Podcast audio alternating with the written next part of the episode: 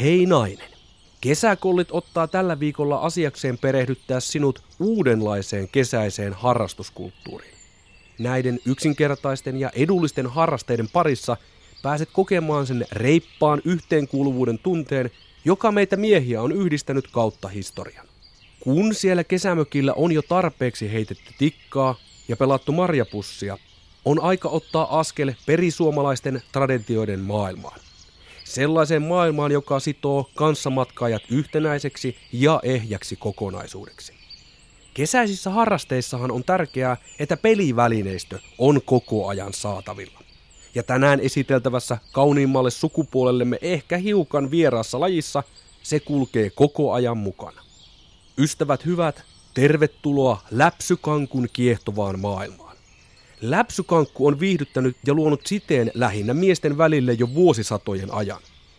Pelistä on kehitetty ajan saatossa useampiakin versioita, mutta pysykäämme tänään mahdollisimman paljon tämän jalon kamppailun perusluonteessa. Läpsykankku traditiona on hyvin yksinkertainen ja siinä piilee myös sen voima. Pelaajia pitää olla vähintään kaksi, mutta onnistuu tämä kansallinen ylpeyden aiheemme myös isommalla porukalla.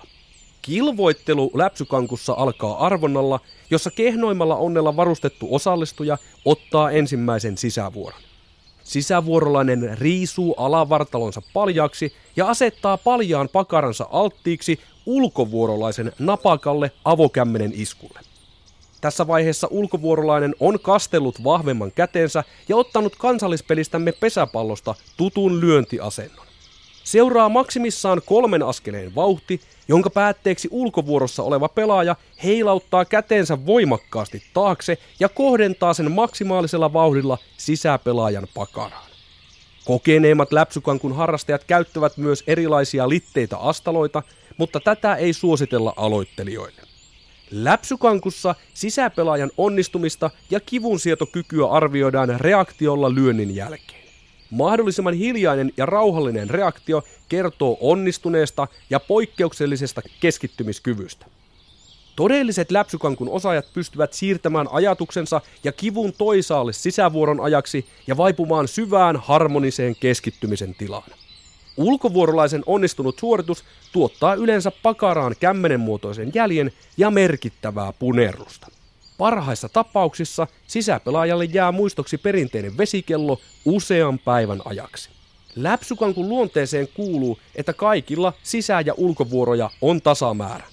Yleensä peliä pelataan kosteahkon illan päätteeksi vain yksi kierros ja se kirkastaa sumeankin mielen hetkellisesti. Läpsykankussa kukaan ei häviä, on vain voittajia.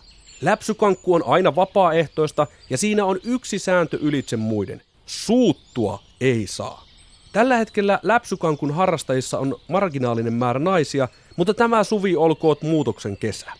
Joten Olga ja Maria siellä studiossa, kumpi teistä ottaa ensimmäisenä sisävuoron?